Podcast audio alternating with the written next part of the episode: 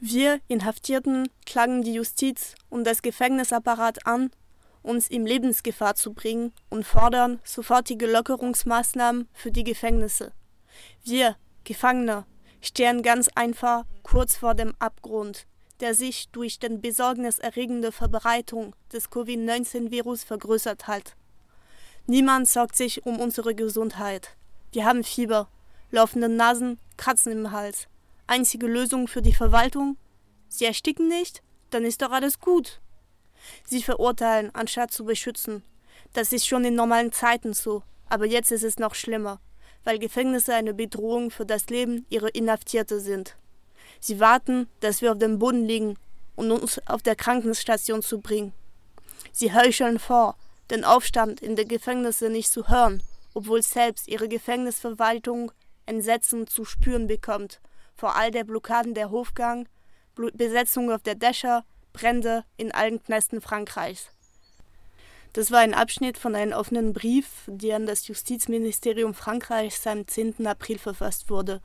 Genau darum geht es in diesem Beitrag. Wir haben für euch mehrere Berichte übersetzt, die vom französischen Soli-Gruppe für Gefangene L'Envolée veröffentlicht wurden. Hier ein Abschnitt von einem Interview vom 14. April. J'ai commencé par euh, parler bah, pour les parloirs. Ich. Euh, euh, ich beginne mit den Besuchsverboten. Sie haben kleine Lösungen für das Besuchsverbot gefunden, zum Beispiel die Wäsche. Sie sind einmal gekommen, einen Montag, um die Wäsche abzuholen und haben aber nur eine Hose und ein T-Shirt pro Häftling mitgenommen. Sie sind einmal gekommen und nie wieder.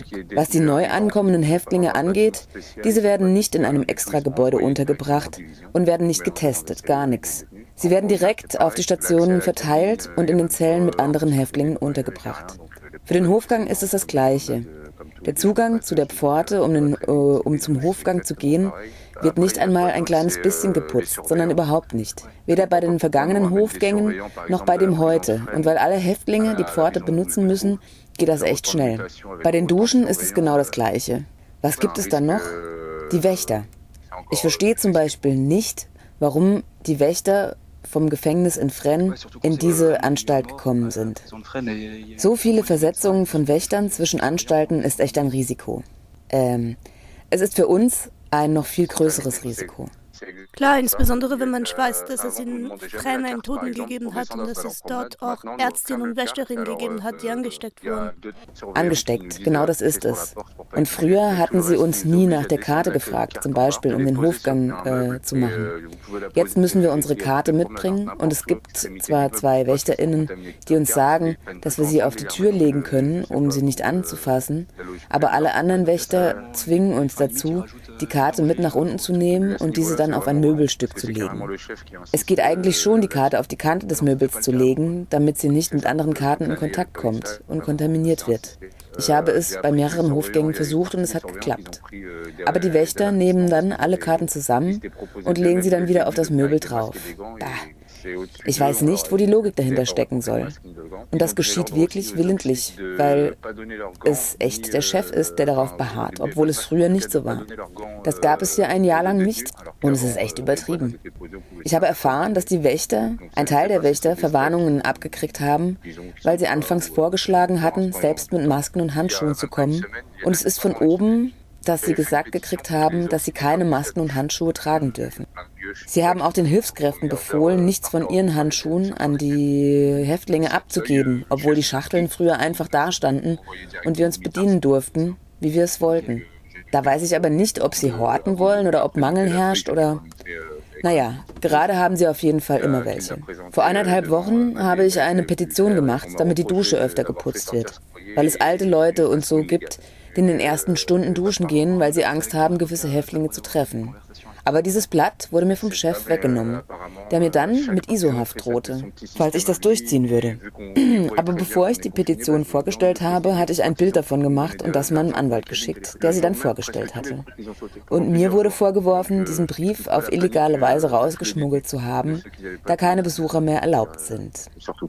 So wie es aussieht, hat jedes Gefängnis sowas wie ein kleines System. Und sie wissen ganz genau, dass wir gerade in Quarantäne sind. Sie haben uns gesagt, dass wir Geld für die Telefonzellen kriegen werden. Am gleichen Tag waren alle Telefonzellen für mehrere Tage außer Betrieb. Da muss ich dir die Panik der Gefangenen nicht schildern, die noch nicht telefoniert hatten. Du könntest tagelang niemand mehr anrufen, nachdem sie das angesagt hatten, oder was? Genau. Sie haben Karten an alle verteilt, aber die Telefonzellen abgestellt. Daher konnte zwei Tage lang niemand seine Familie erreichen. Ich habe dann begriffen, dass sie warteten, bis jede Person, die sich beschwert hatte, durchgedreht war, um so zu tun, als hätte der Buchhalter Mist gebaut und die Telefonzelle dann wieder funktionierte. Aber Zelle nach Zelle. Aber wenn das Durchdrehen zu einem generellen Problem geworden war, hat alles auf einmal wieder funktioniert. Angeblich kam es von außen. Es ist schon ein Monat vergangen, seitdem das Justizministerium den Gefangenen in französische Kneste brutal vom Außenwelt abgeschnitten hat. Besuche wurden verboten, Freizeitaktivitäten auch. 23 Stunden am Tag Einschluss. Die Forderung der Gefangenen nach Händendesinfektionsmittel wurden verneint. Die Revolte in den Knesten wurden von einer vermummten und ultra gewalttätigen Polizeieinheit, die Eris, niedergestreckt. Revoltierenden wurden mit mehrjährigen Haftstrafen überschüttet und vom Haftanstalt Haftanstalt zu Haftanstalt verlegt, ohne ein Gedanke an der Verbreitung des Virus. Nein, eure Sicherheit geht scheinbar zuerst, Justizministerien. Die Revolte in den Knästen Frankreichs hat sich seit dem Beginn der Pandemie nicht wirklich beruhigt. Vielleicht kurz, als das Justizministerium ankündigte, 5000 Gefangene freizulassen. Diese Nachricht brach einige Gefangene vielleicht dazu, ruhiger zu werden, in der Hoffnung auf eine Freilassung.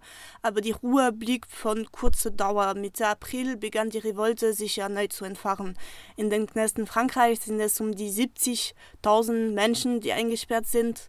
Ja, es wird berichtet, dass ein großen Teil der freigelassenen Gefangene die französische Staatsbürgerschaft besitzen und dass einige, die diese nicht besitzen, direkt ins Abstiebehaft überführt wurden. Wenn Gefangene auf Straf- und Untersuchungshaftanstalten schreiben, dass sie kurz vor den Abgrund stehen, ist die Lage für Gefangene von Abschiebeknäste noch düsterer. Wir haben ein paar Berichte von Gefangenen, die sich gerade in Abschiebehaft in Frankreich befinden, für euch übersetzt. Bericht, dass ein Gefangener aus dem Abstiebehaftanstalt von Vincennes am 13. April am gleichen Morgen hatte es einen Brand in eine Zelle gegeben und die Polizei hatte das zum Anlass genommen, um alle Leute aus den Zellen zu holen und alles zu durchsuchen. Je te dis ça va, mais je dis ça par habitude. Ici c'est vraiment la merde. Ich sage dir, dass es mir gut geht, aber das sage ich nur aus Gewohnheit. Hier ist wirklich alles scheiße. Wir haben es satt, Anrufe von JournalistInnen und anderen zu bekommen. Was passiert denn dann? Nichts. Ich sage nicht, dass es nicht nett ist, anzurufen und zu fragen, was hier los ist, aber ja, es gibt keine Presse über das, was gerade in Vincent, Vincent abgeht. Ich komme gerade aus der ISO. Sie haben alle Zellen durchsucht, aber nicht das gefunden, was sie gesucht hatten. Die Krankenschwester fragt, sprichst du Französisch? Ich antworte nein. Ich spreche kein Französisch. Ich bin ein Esel. Schreiben Sie es mir. Sie hat es schwarz auf weiß geschrieben. Ihr habt alle den Coronavirus. Sie hat es mir gesagt. Ihr habt alle Corona im Abschiebeknast in Wasser. Ihr habt ihn alle gekriegt, basta. Ich habe ihr gesagt, aber worauf wartet ihr dann, um uns zu testen? Sie hat gesagt, wir warten, dass ihr Symptome habt. Was jetzt kommt, weiß ich nicht. Nur Gott weiß es. Sie werden uns hier abkratzen lassen. Das ist, was jetzt kommt. Sie werden warten, bis wir einer nach dem anderen fallen, Fieber kriegen und dann, wenn es wirklich schlimm wird, werden sie uns ins Krankenhaus fahren. Ich habe euch gesagt, es gibt einen zweiten positiv getesteten Kerl. Sie haben ihn vorhin mitgenommen. Wir sind eh alle positiv. Der Typ, der positiv ist, wurde am Samstag getestet und sie haben ihn heute Morgen aus seinem Zimmer geholt. Das heißt, dass wir noch einen Tag mehr mit ihm zusammenbleiben mussten. Sie haben uns Masken gegeben, aber wir nutzen sie nicht.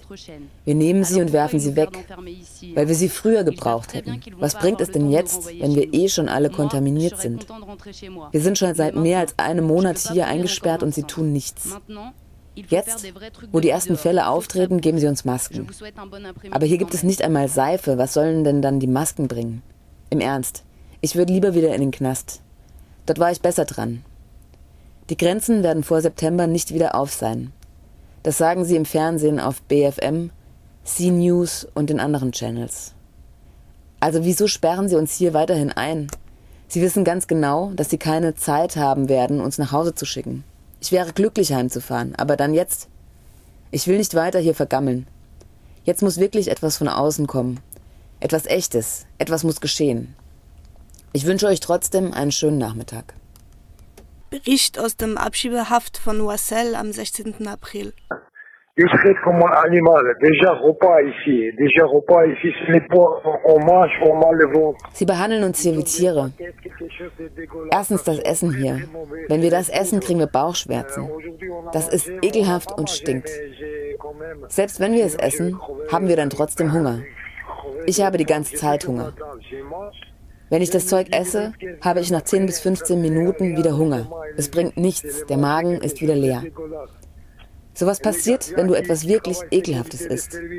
Und die Wächter und die, die den Service hier machen, behandeln uns wie Tiere. Sie knüppeln, misshandeln und beleidigen uns.